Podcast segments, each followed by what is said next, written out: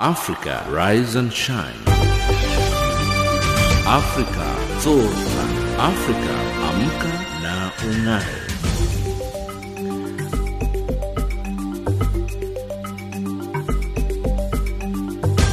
Good morning and a very warm welcome to Africa Rise and Shine. This is Channel Africa from an African perspective and we're coming to you live in Johannesburg, South Africa.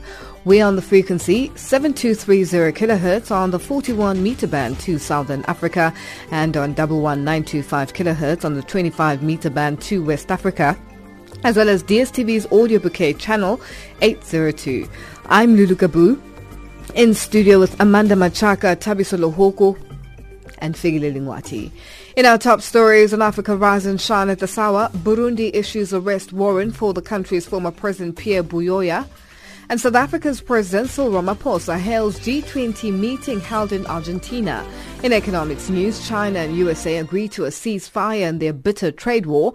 And in sports news, South Africa considers hosting the 2019 Africa Cup of Nations. But first up, the news with Amanda Machaka.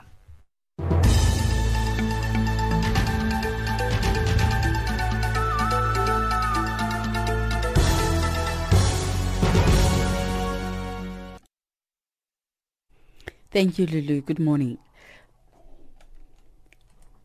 Burundi's Attorney General Sylvestre Nyandwi has issued 17 international arrest warrants for former senior military and civilian officials for their suspected involvement in the assassination of the country's first democratically elected president, Melchior Ndadaye, in 1993.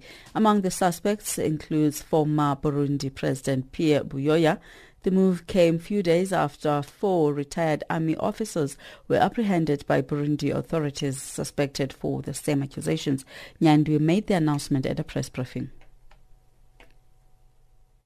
On date du 24 novembre 2018, On the 24th of November 2018, the public prosecution arrested four suspects accused to have been involved in the assassination of His Excellency Melchior Ndadaye, the first democratically elected president of the Republic of Burundi. During a press briefing, we announced that there are other people involved in this crime who are still wanted. Intelligence tips already available reveal the following persons may have been involved in this crime, in its planning and in its implementation. The public prosecution therefore considers it's imperious that they be questioned about the role they would have played in these tragic events.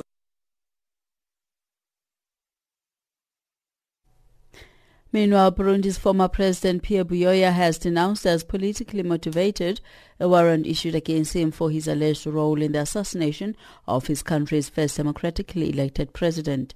Buyoya is currently the African Union's representative in Mali and a respected figure on the continent as well as abroad. He stepped down in 1993 when Ndadaye, a Hutu, was elected, but Ndadaye was killed just four months later in an attempted coup by hardline Tutsi soldiers. The incident led to several years of civil war between the two ethnic groups in which an estimated 300,000 people died. Malawi has passed a law that will ban politicians using cash payments and other incentives to buy support ahead of key polls due in May next year. The Political Parties Act, uh, which came into force on Saturday, will see candidates convicted of improperly swaying uh, the electorate face, line, face fines of up to 13,600 US dollars or five years in prison. Campaign materials, including posters, leaflets, and clothing, will be exempt from the new law. Malawi goes to the polls in presidential, parliamentary and council elections on May 21 next year, and candidates at every level have typically used cash payments and gifts to secure support in advance of past votes. Nigerian President Muhammadu Buhari has quashed a rumor stemming from his ill health that he had died and been replaced by a lookalike imposter from Sudan. 75-year-old Buhari, who is seeking re-election next year, spent a large part of 2017 in London for treatment for a serious illness which has never been revealed to the public. A lack of specific information about the illness and a reduction in public appearances have fed speculation about his well-being. Claims about the president's identity emerged a month after Buhari returned from another lengthy medical trip to London. Those pushing the rumor were known critics of the president and his government. The United Nations mission in South Sudan has condemned a series of sexual attacks on women and girls. The mission has called on the government to hold the perpetrators to account. The BBC's Will Ross reports. The head of the UN in South Sudan, David Shearer, described the attacks as abhorrent and said it was the responsibility of the government to stop them. He called on the armed forces to guarantee command and control over all their troops, which suggests government soldiers might have been involved in these sexual assaults. When Médecins Sans Frontières said on Friday it had treated 125 victims, including girls under 10, pregnant and elderly women, the Minister for Information in northern Liech state denied the attacks were happening on such a scale. The UN is confirming confirming the appalling sexual assaults did take place and says they must be stopped. And finally, farewell events for late former U.S. President George H.W. Bush will start this morning with a commemoration in Houston, Texas, where the Bushes lived for many years. The 41st U.S. President passed away on Friday at the age of 94. His casket will then travel from, Houston to Washington on board the presidential aircraft. Bush will lie in state in the U.S. Capitol between today and Wednesday ahead of his state funeral at the National Cathedral on Thursday. Many world leaders will join current U.S. leader Donald Trump and his wife Melania at the state funeral. Bush will be laid to rest later on Thursday at the George Bush Presidential Library in College Station, Texas. For Channel Africa News, I'm Amanda Machaka. Africa, rise and shine. Africa, zorka. Africa, amka na ungae.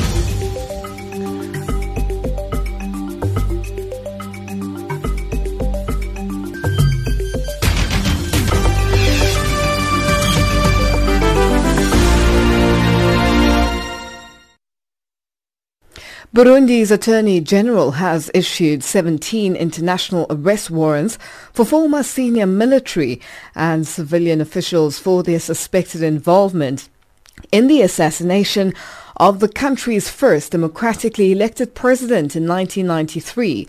Among the suspects include former Burundi's President Pierre Buyoya, now the High Representative of the African Union for Mali and the Sahel, Bernard Bankukira reports from Bujumbura. Pierre Buyoya, ex-président de la République du Burundi, Pascal That is Burundi's Attorney General Sylvestre Nyandwi reeling off the names of 17 former senior military and civilian officials suspected to be involved in the planning and execution of the killing of the first democratically elected president, Melchior Ndadaye, in 1993.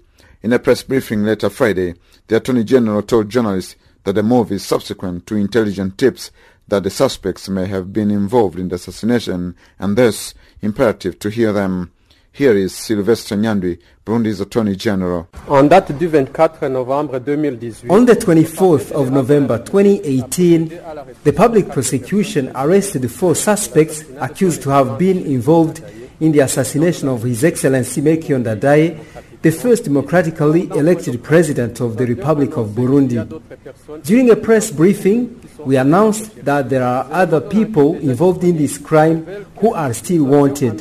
Intelligence tips already available reveal the following persons may have been involved in this crime, in its planning, and in its implementation. The public prosecution therefore considers it's imperious that they be questioned about the role they would have played in these tragic events. auraient joué dans ces événements tragiques. Among the suspects include former Burundi Tutsi President Pierre Buyoya, who is now the African Union High Representative for Mali and the Sahel. In the opinion of many Burundians, Buyoya, who ruled the country from 1987 to 1993 and from 1996 to 2003, is seen as the ringleader of the 1993 coup plot. He has always denied any role in the killing. Besides Buyoya, the wanted includes cabinet members of Buyoya's government and retired senior army officers. All the suspects reside outside Burundi. The Attorney General says international warrants of arrest have been issued for a possible extradition to Burundi for prosecution. Again, Burundi's Attorney General. Comme ils ne sont pas sur le territoire burundais, As they are not on the Burundian territory, we have just issued international arrest warrants so that countries hosting them can arrest and extradite them to Burundi in order to face justice.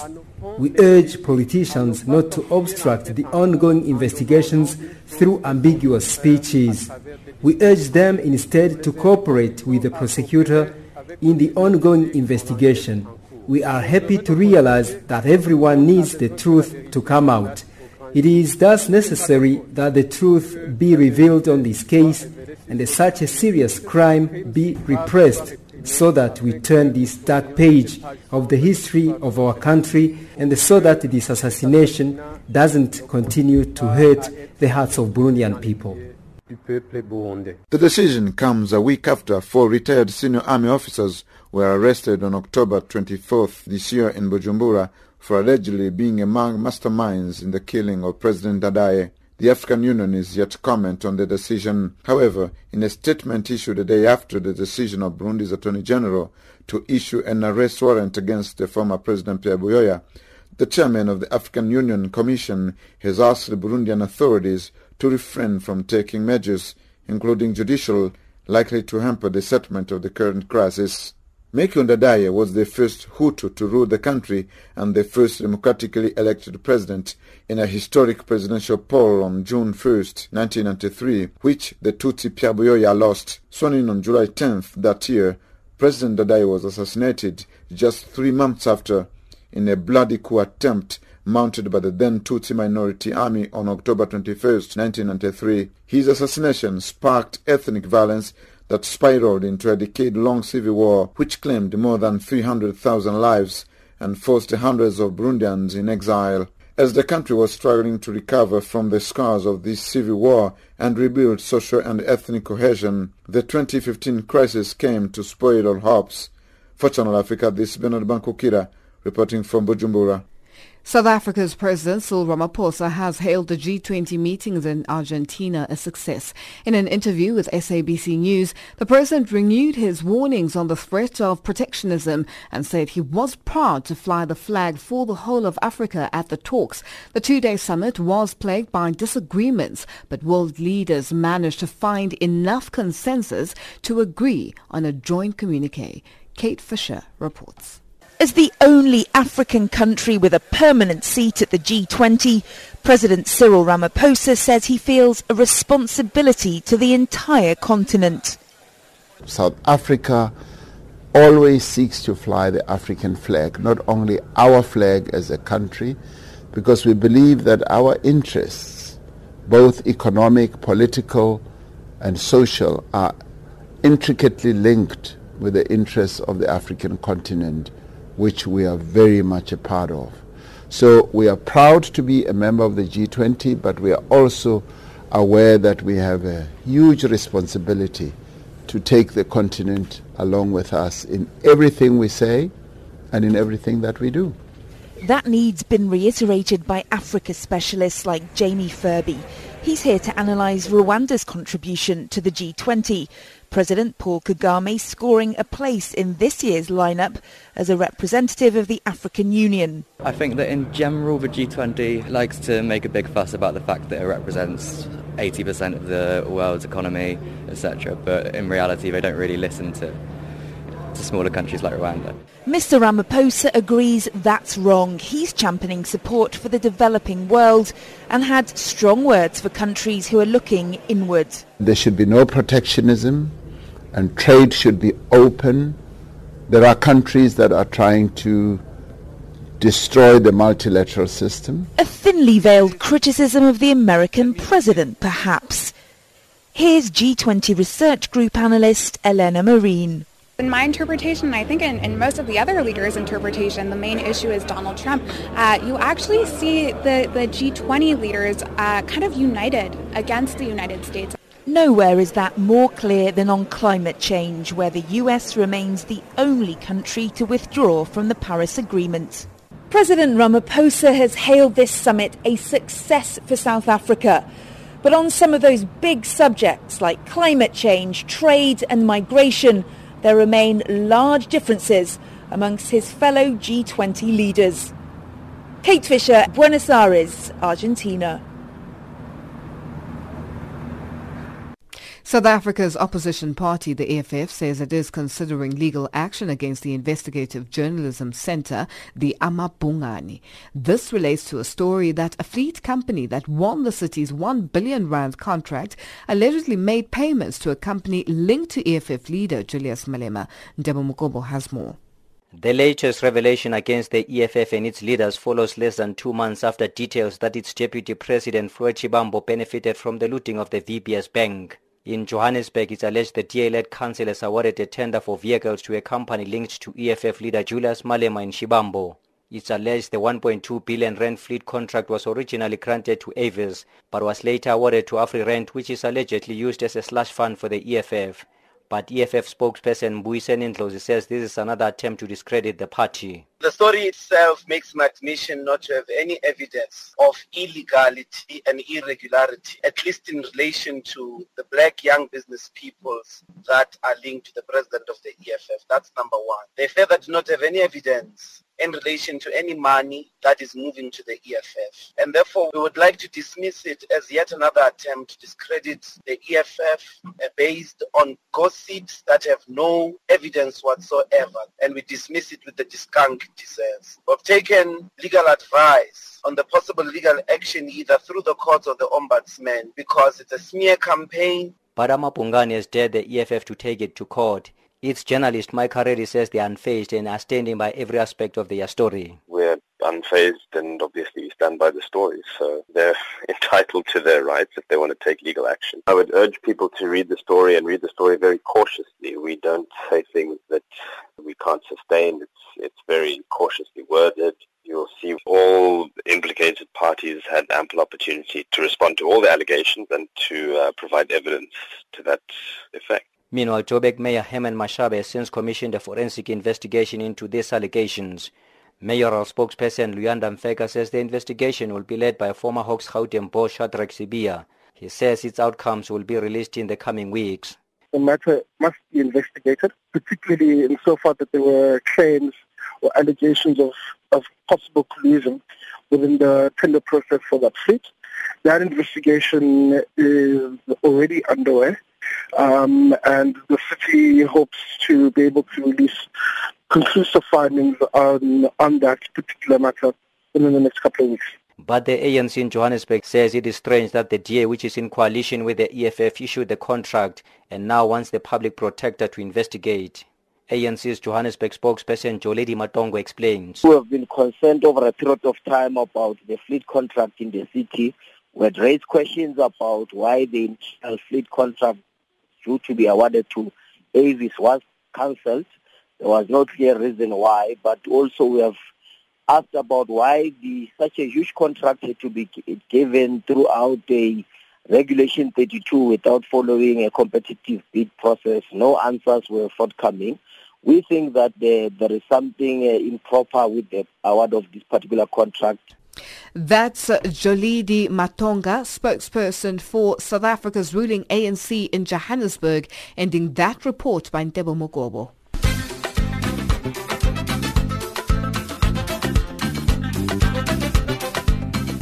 Hi, I'm Pule Mulebati, the presenter of the Albinism Report, a program that demystifies myths and mysticism on albinism, highlighting challenges and achievements of people with albinism. Tune into the Albinism Report on the following times. Monday, 5 past 9 in the morning to quarter to 10 Central African Time, and from 5 past 10 to quarter to 11 Central African Time. Tuesday at 5 past 2 in the morning to quarter to 3 Central African Time. The Albinism Report, an enlightened narrative with me, Ule Mulabati, on Channel Africa from an African perspective.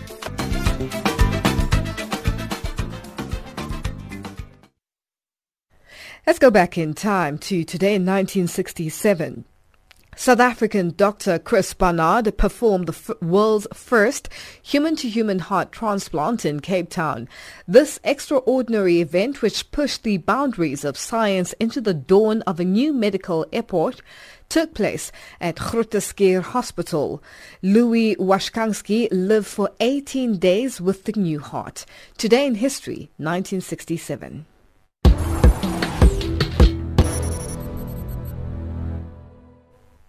A recent report by the Intergovernmental Panel on Climate Change warns that urgent climate action is needed if the world is to limit global warming to 1.5 degrees Celsius above pre-industrial levels. As world leaders are gathering in Katowice, Poland for the 24th Conference of Parties to discuss how countries can achieve the goals of the Paris Climate Accord, the Food and Agriculture Organization has issued a warning about the widespread impact of climate change on food production.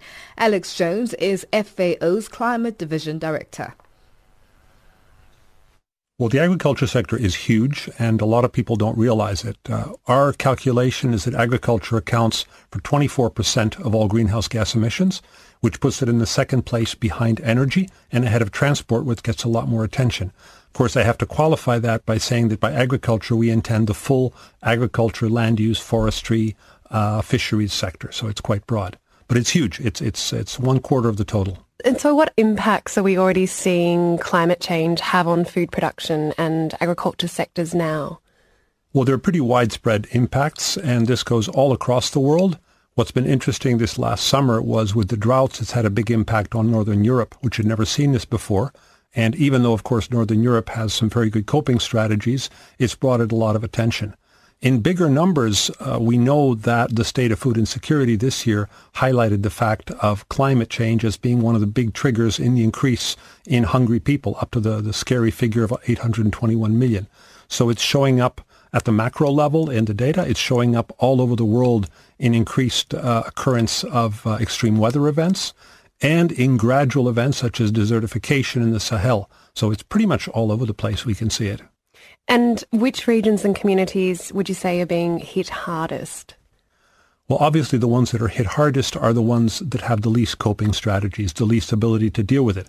I mentioned Northern Europe. Obviously, they have very good strategies, government support, resilience, bank accounts.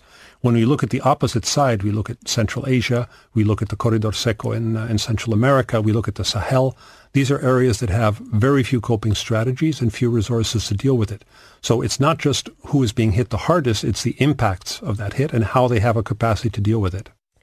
And what impacts can we expect to see with a warming of more than 1.5 degrees Celsius? You're referring, of course, to the IPCC report which just came out. Well, consider that we're already living in a plus one degree centigrade report, and um, the forecasts are of a 1.5 uh, and it'll be very hard even to stop at a 1.5. We know that. The report made it very clear. Once again, extreme weather events, gradual, um, gradual desertification, um, slight increased sea levels. The main thing that we're seeing is increased climate variability, difficulty in predictiveness, which for us in the agriculture sector is, is devastating. Other sectors are better able to adapt, but agriculture relies on the predictability of climate, and this is becoming harder and harder. Of course, when we project that onto a plus two degrees centigrade world, which as you know is the maximum target of the Paris Agreement, that's exponentially worse. And I do need to point out that we're actually on a trajectory for a plus four degree centigrade world. Which would be devastating. Absolutely. And as the global population grows, we're going to have to produce more food than ever before and at the same time reduce the sector's greenhouse gas emissions. How do we do this? How exactly can we achieve that? Well, I think it's entirely possible. We have the technology to do it. The question is uh, finding the resources to make it possible. Our estimate in FAO is that we need to increase food production by almost 50% before 2050 uh, without uh, extensifying, without bringing too much new land into production. And in fact, we probably have to set aside more land for carbon sinks in the form of forests or peatlands. So there's a lot of work there. Once again, we have all the technology necessary in terms of better water use, better land management, improved crop varieties, and improved agricultural practices. Uh, we need to mobilize the political will and the financial resources to make it happen. And in terms of adaptation, how can we adapt our food systems to a warmer world? What can farmers do, for instance? Well, let me comment something on that. It's not adapting to a warmer world, it's adapting to a continuously warming world even if we cap our emissions, uh, what we call the top of the curve, and flatten it today, uh, we will have about 100 years of increased warming due to that's how long it takes for carbon dioxide to deteriorate. Uh, so it's how do we build a system which is resilient and able to adapt continuously, not at a higher level, but a continuously increasing level. Once again, uh, I think a big picture of that is biodiversity. Uh, we need better gene pools and diversity to tap into for, for better breeding. Uh, we need the diversity for resilience. We need better cropping systems. We need better water use. Uh, there's a lot of slack in the system. Just to, to mention a figure that many people know well, uh, almost one third of all food is currently wasted or lost. Already by reducing that, we could eliminate world hunger. So the slack in the system is huge, and we come back once again to political will and resources to make it happen. What would be the sort of easy, obvious way of reducing emissions quickly in, in the agricultural sectors? The most obvious quick candidate is in livestock. Uh, livestock value chains account for about half of all agricultural emissions, especially cattle. We currently have the technology to reduce that by one third. Literally, we could do this tomorrow if the money is available, once again. So uh, another quick win there is that these livestock emissions are largely methane.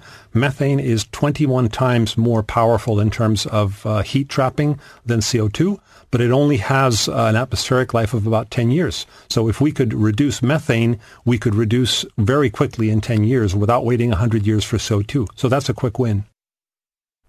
That's Alex Jones, Food and Agriculture Organization's Climate Division Director, speaking to FAO Radio's Charlotta Lomas. It's 8.26 Central African time and you're listening to Africa Rise and Shine. We're coming to you live from Johannesburg in South Africa.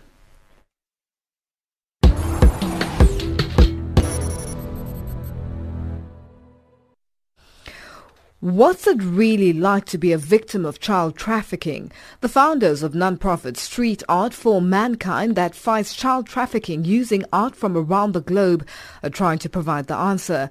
The exhibit called Unji made its way to UN headquarters in New York last month, bringing art, sounds and smells to help visitors gain insight into the issue and contribute to ending trafficking for some 150 million victims worldwide. UN Radio's Natalie Hutchison attended and filed this report. The pair are co-founders of Street Art for Mankind.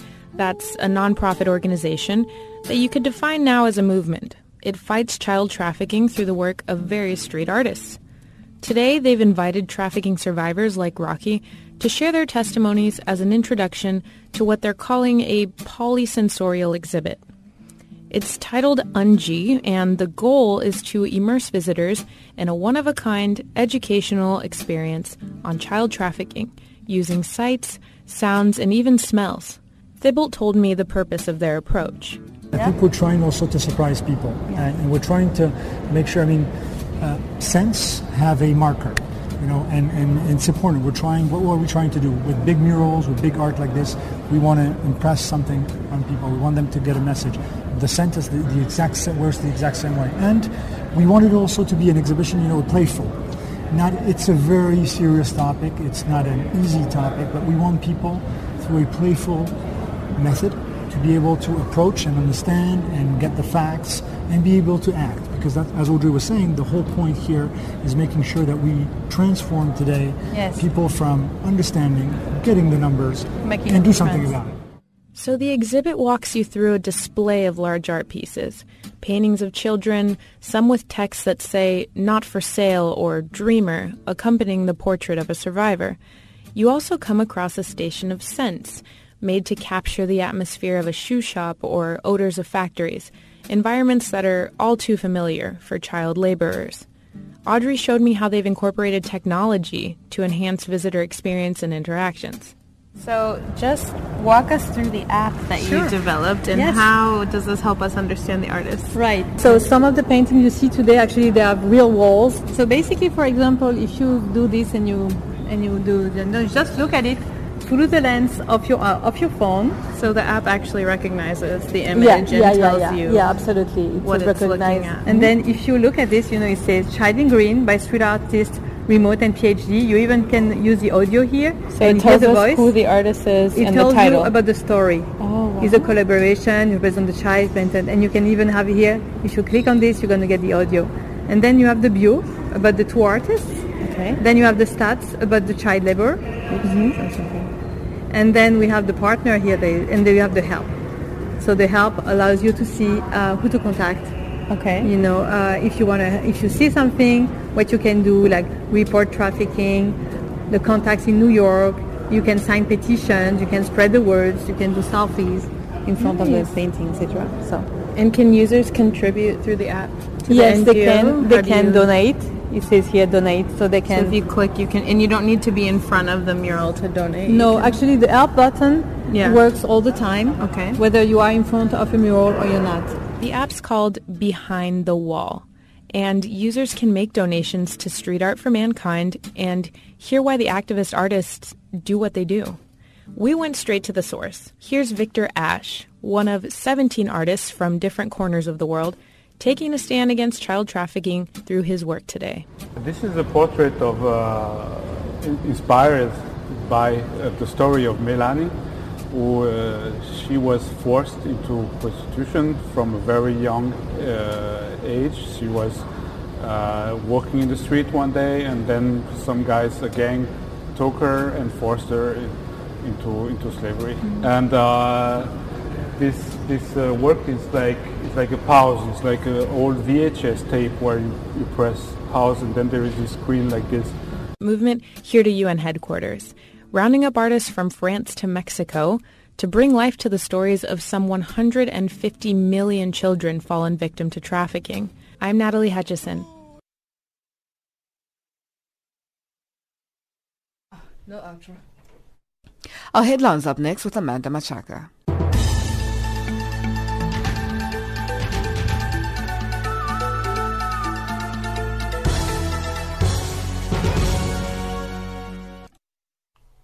Good morning. In the headlines, the African Union warns Burundi against moves to jeopardize peace efforts after an international arrest warrant was issued for its former president Pierre Buyoya and 16 other officials.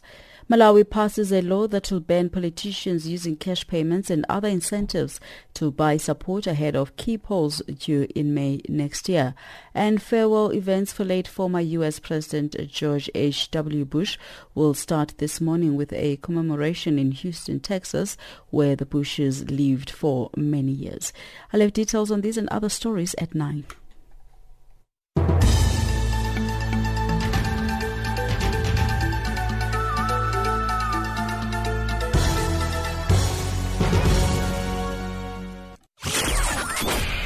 Remembering Mama Albertina Sisulu. We will say whatever we are expected to say by the people, and we are aligning ourselves with the struggle for the people. We are aligning ourselves with the struggle for the liberation of the oppressed people of this country.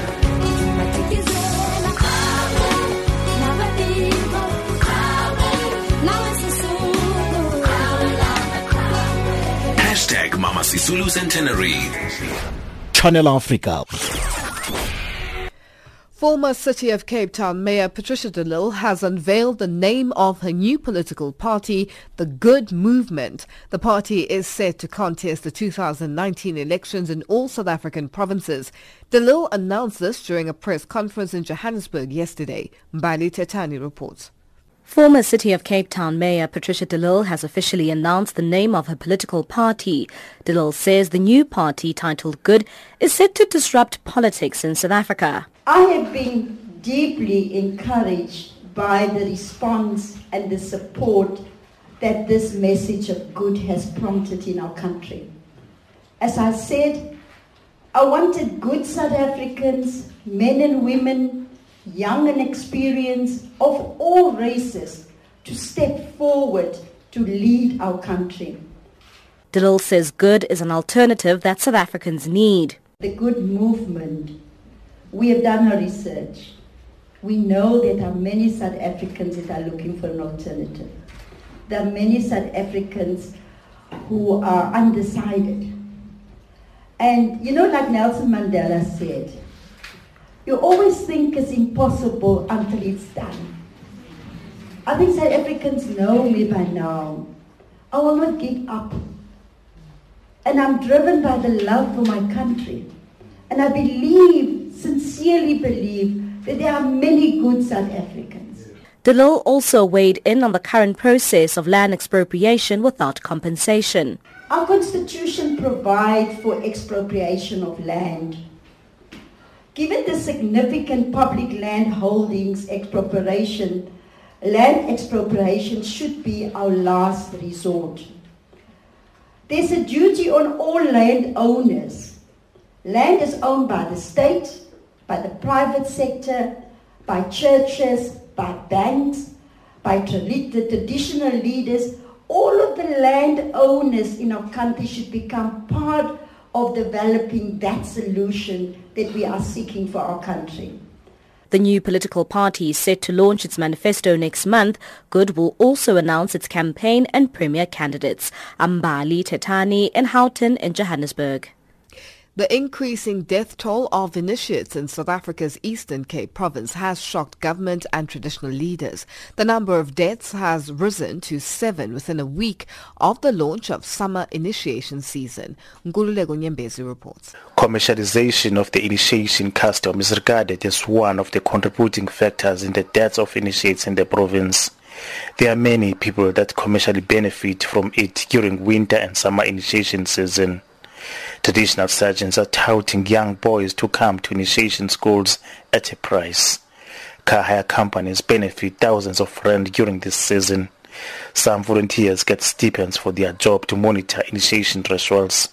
Meanwhile, Cooperative Governance and Traditional Affairs Provincial Spokesperson Mamkeli Ngam says they are saddened about the passing of the seventh initiate. The number of deaths of initiates in the province has grown to seven. One uh, OR Tambo and uh, another one in the Amatole municipality. Because I would like to send heartfelt condolences to the bereaved families for the loss of their loved ones. Uh, in the same vein, the MEC would like to encourage parents and family members to visit uh, twenty first. 24 7 to ensure that um, safe passage of the boys uh, is guaranteed. And uh, in cases where there is suspicion of wrongdoing, the MEC encourages members of the SAPS conduct investigations so that uh, those who are found to have been negligent are brought to book. OR Tambo Initiation Forum Chairperson Chief Mkanye to Tutumayo says they are very much concerned about any deaths at the expense of initiation culture. He says those who are alleged to have been implicated in the deaths will face the might of the law. He was 17 years. He didn't uh, comply with any legislation together with his parents. Fortunately for us, we have arrested the traditional surgeon on that particular case. We have opened a lot of cases this, this season. Observed in Granul when we were doing the visits there that there is a fraudulent document where a traditional surgeon changed the identity number of the initiates in order to, for them to meet the number, the 18 years. But we have discovered that and then we have opened the case. These women have lost their loved ones at the initiation school.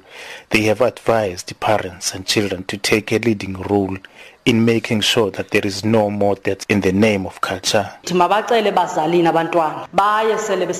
pleading with our children to ask permission from their parents. They must be 18 years before they go for initiation. They must have signed documents that guarantee them to be circumcised. There must be strong measures taken against those who circumcised initiates underage. They must allow young boys with medication to take it alone. Otherwise, we'll still continue to have fatalities in this culture. Nengaba mhlawumbi enamaphilisi awadlayo ahambe nawo a foundation responsible for the well-being of the initiates that lost their manhood believes if everybody played their part, initiation rituals will be a better passage to manhood. The increasing death toll of initiates has raised many questions about the significance of spending millions of rand on the safe initiation programs. Some critics say commercialization of the custom is the root cause of more deaths. Nkululeko Nyembezi, Mthatha. Lesotho's Home Affairs Minister Ntsukutswane Au has condemned ethnic clashes at Sondela Informal Settlement in South Africa's northwest province that are at the center of the killing of 11 people, amongst them Basotho nationals. Fear is still gripping locals, with many having fled the area following the killings during the bloody clashes. Most were murdered by placing tires around the neck and satellite, Lucas Motibedi reports. Remnants of last week's brutal killings as charred areas are visible where people were placed tires around their necks and set alight. Sharks have been burned to the ground, whereas in other yards, victims' houses and sharks were vandalized. Survivors had fled the area where unknown people went on a rampage, searching for targets and ambushing people by taking them to an open field where they were banned. The incident sent shockwaves around this overpopulated informal settlement. Here, people live in cramped yards with families forced to share as many as nine sharks in a yard. According to locals and survivors, the incident was caused by two opposing groups, Basotho, known as Russians, and the Xhosa clans, who accuse each other of criminal activities here. Speaking at an event of the Rise of Basotho in Rustenburg, Minister Au condemned the killings, saying both South Africa and Lesotho must do more to attend to this. We are, we are neighbors. We are neighbors, and uh, as neighbors, uh, we have to see to it that we live together harmonious. And whatever that uh, is making us uh, feel uncomfortable, that's causing conflicts, we just have to uh, uh, address that as quickly as possible. We revisited the affected families who have fled the area. Some of the people who were killed were South Africans and two Mozambican nationals. Neighbors who did not want their names revealed are still in shock. The families have left the area. Some went to Mpumalanga to bury their guy, and some went back home in Mozambique. It hurt us because these are the people that we live with.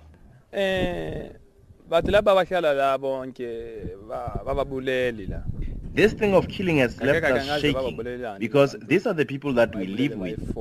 The Basotho national living in Rustenburg have expressed shock at the brutal killings and want South African government to speedily intervene. We are very peaceful Basotho nationals. We can never allow our countrymen to be killed like this. If the South African government does not intervene, I see more attacks as people want revenge. Northwest Premier Job Mokgoro says his government has deployed all resources to this troubled area. And we issue a warning to all those bloodsuckers that we are chasing after you. We've already locked up nine of you and we're in the process to lock more. Stop the nonsense. Meanwhile, three of the nine suspects arrested for the killings are expected to make first appearance in court this morning. Others will reappear on Thursday and Friday this week.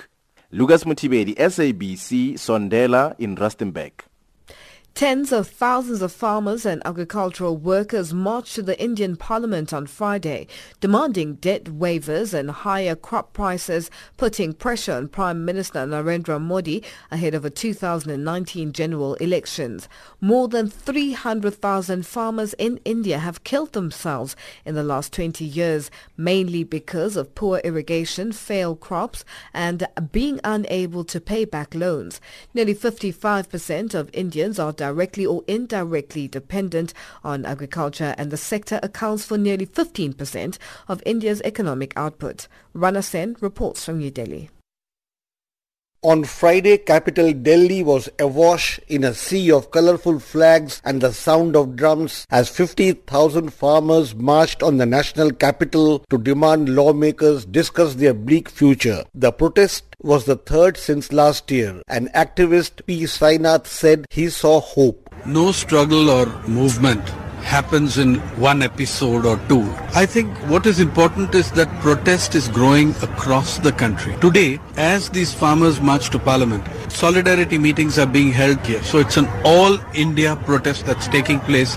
The important thing is that the middle classes are reconnecting with the primary classes. Middle classes are talking to farmers and laborers and talking of farmers and laborers. Farmers voted as a body for Modi in 2014, but the fall in rural incomes has changed the mood. Diesel prices surged 26% and fertilizers rose 17% this year and India's most known social activist Medha Patkar said Modi lied to the nation. Well, we are compelled to raise the issues on the streets because the state is absolutely callous towards the issues related to the farmers, laborers and all those who live on the natural resources. So when the questions are raised in the parliament, they just give some answer and in their manifestos of BJP, they have made very, very false claims. Experts such as Vijay Dhawan said the government must prop up commodity prices and keep a lid on farmers' costs to support the struggling agriculture sector, which accounts for 16% of India's $2.3 trillion economy. New government comes, then farmer will fight against that government also. This will continue and now all are uniting. And even urban people are supporting this. The farmer is toiling for whole nation. And so whole nation should support him. The exploitative system of capital accumulation will not continue. The percolation theory in economics has completely failed. And so nation for farmer means all must support their food producers. 45 indebted farmers commit suicides in a day, but Modi's ruling BJP party government refuses to accept the figure in the fear of a backlash that it now rules. For Newsbreak, this is Rana Sen reporting from New Delhi. Our economics update up next with Tabiso Luhuku.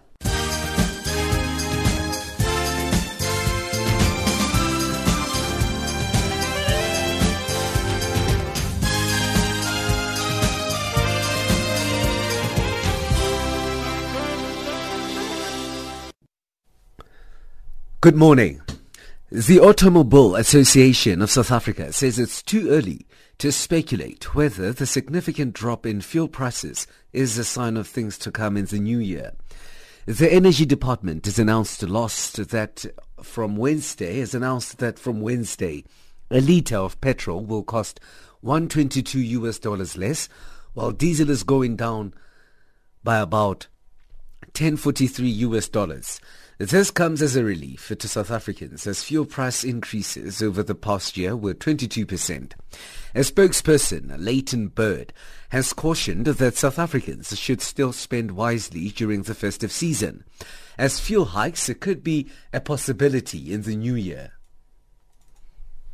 Everybody asks, you know, okay, so great, we've got a decrease now, but are we going to see another increase in January? Look, it's really early days. If the trend continues and we keep those levels at where we are at the moment, so in other words, the rand remains firm against the greenback, international petroleum prices remain low, then I think it could be even better news going into January in the sense of we're not going to have another increase. We could see a very small decrease then as well. Again, though, it's very speculative right now. We have to wait and see what happens going into the new year. South Africa's power utility Eskom says a stage 2 load shedding will continue on Monday as the power utility battles with local reserves and breakdowns at various power stations across the country.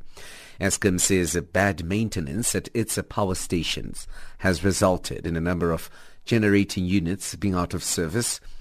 The utility is also battling to find coal supplies after their previous contracts ended. Eskom Deputy Spokesperson Dikatso Mothae says load shedding is expected to continue well into the new year.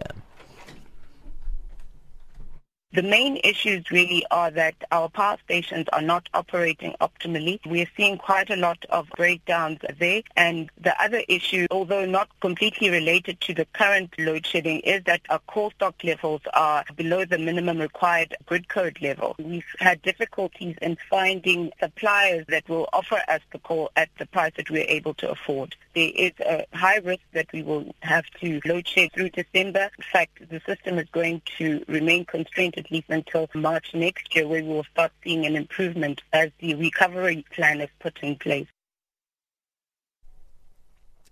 Shares have opened higher on Asian and Pacific markets after the United States and China agreed to suspend the imposition of new tariffs since the escalating trade war. The benchmark Nikkei index in Tokyo has risen by nearly 1.5% and there have also been increases in Seoul, Taipei and Sydney. Analysts say the upturn reflects a sense of relief that Presidents Donald Trump and Xi Jinping agreed to continue talking at their meeting on the sidelines of the G20 talks in Argentina. The BBC's Robin Brant in China says, however, the country's trade dispute with the US is far from over.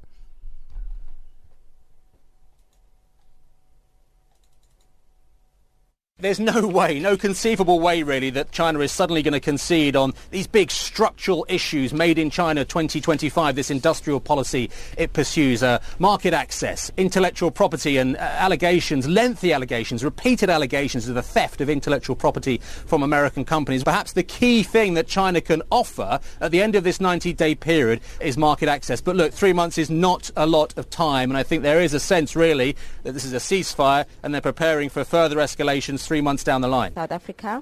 The event is called I Can Be campaign, Uh, the event is in so in partnership with Social Development. The West Africa Tax Administrative Forum has expressed gratitude to the Liberia Revenue Authority for providing a technical assistance to the sub-regional body. LRA Commissioner General Thomas Dona recently nominated Mr. James Sekarkekula, Commissioner of Internal Audit and Wellington Jar, Manager for Strategic Partnership in a two-week technical assistance mission to the WATAF Secretariat in Nigeria. WATAF Executive Secretary requested the technical assistance from the LRA to develop policies, procedures and strategic documents that the WATAF Secretariat needs to effectively operate. The US dollar is trading at 10.30 Botswana Pula, 11.95 for Zambian Kwacha. In BRICS currencies, the US dollar is trading at 386 Brazilian real, at 67.1 Russian ruble, and at 69.54 Indian rupee. 695 Chinese yuan, $13.82 to the South African rand. It's also trading at 78 pence to the British pound, 87 cents to the euro. Gold is trading at $1,224. Platinum, $809 per ounce. The price of Brent crude oil is at $62.33 a barrel. It's Channel Africa.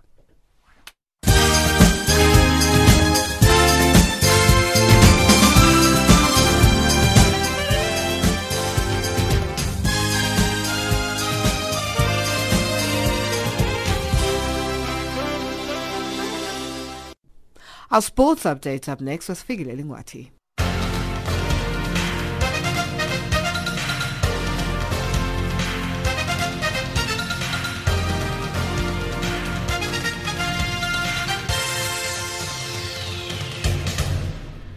First up in our sports update, we begin with football news. South Africa have emerged as the main candidates to host the first 24-team African Cup of Nations tournament in June next year after the Confederation of African Football stripped Cameroon of its rights to host this tourney.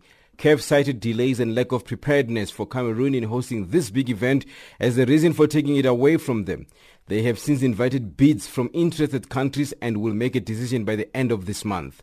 Speaking after the South African Football Association annual general meeting, President Danny Jordaan revealed that CAF has asked them to seriously consider hosting this event and the SAFA Congress has approved that bid pending the response and support of the government. A decision was taken, one, that uh, we should express our interests subject to one, the development of a business case, uh, and two, we should then engage the government to seek government's uh, approval and support for that initiative. You see, uh, the CAF uh, executive said that the country that must host 2013 must offer a plug and play option because shortness of time. And therefore, uh, if you look around, uh, they can certainly just bring their computers and plug it in and start playing in South Africa. We have 10 World Cup stadiums. Uh, those stadiums has got all the broadcast and media infrastructure. Uh, and that's why we could host the uh, Paraguay here, we could host Nigeria at FNB, we could host Barcelona, and the Barcelona media requirements uh, are huge. 10 netball news. The South African national netball team Spar Proteas were crowned the 2018 Diamond Challenge champions. They won all their matches, wrapping up the week-long tournament with 73-44 victory over Zimbabwe on the final day at the Ngoako Ramatlhodi Indoor Sports Complex in South Africa's Limpopo province. Proteas head coach Norma Plummer is happy with the strong finish. The fact that we've been continuously working on new strategies to put out on court, um, you know, I think we've really finished off with it today. I was really pleased. I want the um, captain and vice captain to be able to identify when things need to be changed up, and we did that today. Worked on a sag back, shut Zimbabwe right down across that transverse line, and they were struggling to get the ball through. It gave us so many turnovers where I was really pleased. Plummer emphasized the importance of watching the South African President's 12 compete at the tournament. The whole idea of having the president's 12 is to be able to feed up. And, uh, you know, after World Champs, you could have some players retire, so you need to be feeding up all the time. Finally, golf news. Kurt Kitayama of the United States won his maiden Asian Tour title after cutting a final round for under par 68 at the Afrasia Bank Mauritius Open on Sunday. A 25-year-old Kitayama went into the fourth round with a share of the lead.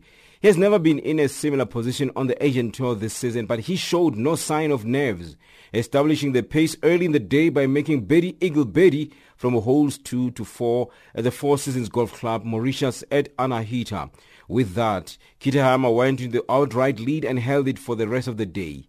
Kitayama earned a winner's check of 179,000 US dollars and moved into the top 10 of the Asian Tour Habitat for Humanity standings. That's your sport news this hour.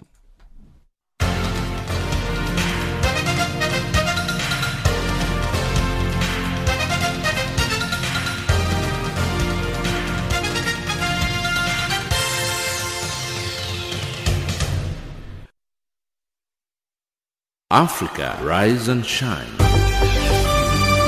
Africa, zorka. Africa, amka na ungae.